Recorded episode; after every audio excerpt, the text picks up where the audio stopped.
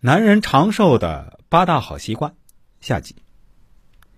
下面我们来说说男人长寿建议的第七点：拒绝中风。首先，我们可以每天喝点橙汁儿。芬兰的研究者发现，男人每天喝半升橙汁儿可以降低血压、胆固醇和动脉血管的损坏。原因是橙汁儿中富含抗氧化剂维生素 C。此外，菠菜中含有大量的叶酸。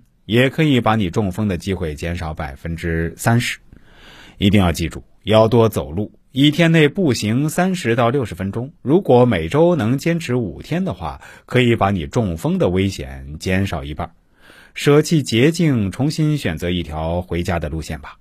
多走路，少中风，可以把危险降低百分之五十。接下来说说男人健康长寿的第八点，也是最后一点，满足你的肺。首先，记住要捂住嘴巴。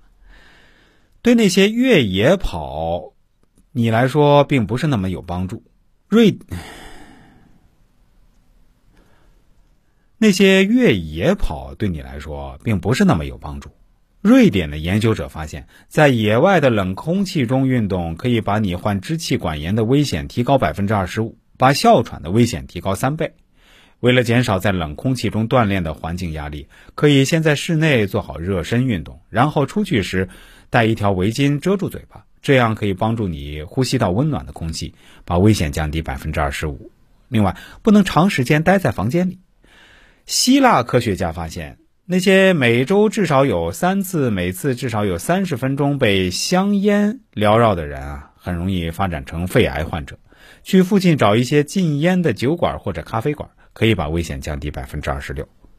大家可以每天来个猕猴桃，就是那种小的多毛的水果。每天服用一百二十毫克的维生素 C，或者吃一个猕猴桃，可以把空气污染对肺造成的损伤降低一半，可以把危险降低百分之三十六。再来点菠菜，再次提醒你多吃菠菜。英国诺丁汉的研究者发现，菠菜中富含的元素镁可以促进肺部的呼吸，把危险降低百分之二十。